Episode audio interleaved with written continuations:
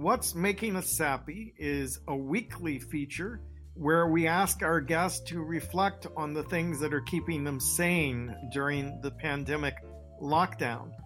Films, games, comic books, books, whatever it is that they're excited by. So, for example, this week we have. Hi, everyone. I'm SB Divya. I'm an author, editor, and engineer, and I love all things science fiction.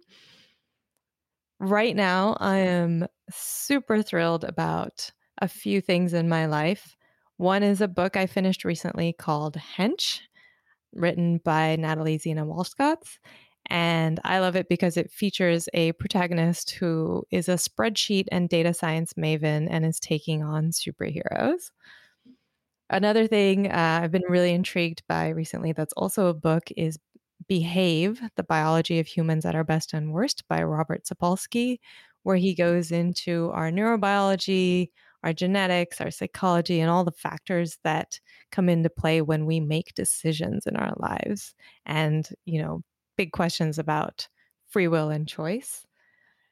I recently saw the movie Space Sweepers, which is super fun Korean space adventure involving robots, androids, kids, a motley crew, lots of action. And the thing that I truly loved about it was the very global casting of the film, which I hadn't seen before in a movie of this particular type.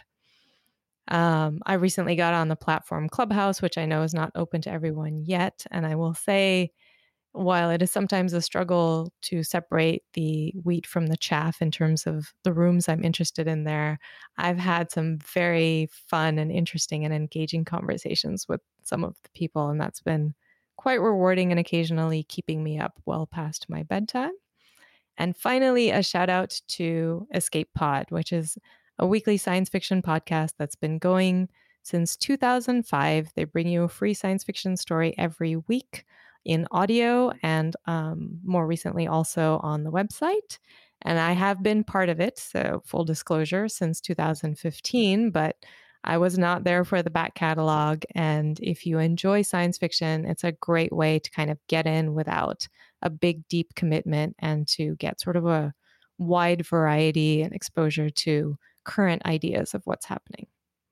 My name is Jonathan Keats. I am an experimental philosopher, artist, and writer. And I have recently really been enjoying a new book that's by Glenn Adamson called Craft and American History. And what I think is particularly strong about it is the way in which he relates the current maker movement to all of the ways in which making has been constructed in society and all the ways in which different different aspects of, of society have engaged through making including at the level of how people from different backgrounds have used making as a means of self-actualization but also the ways in which making has provided challenges to that self actualization. I'm also very enthusiastic right now about a new exhibition and book about Super Studio, which is one of the great visionary architecture collectives of the 1960s. And with their super surface, they, in so many ways, anticipated the world in which we live today, a world that is halfway to being augmented in terms of reality. And they do so in a way that is neither dystopian nor utopian. They speak of a negative utopia.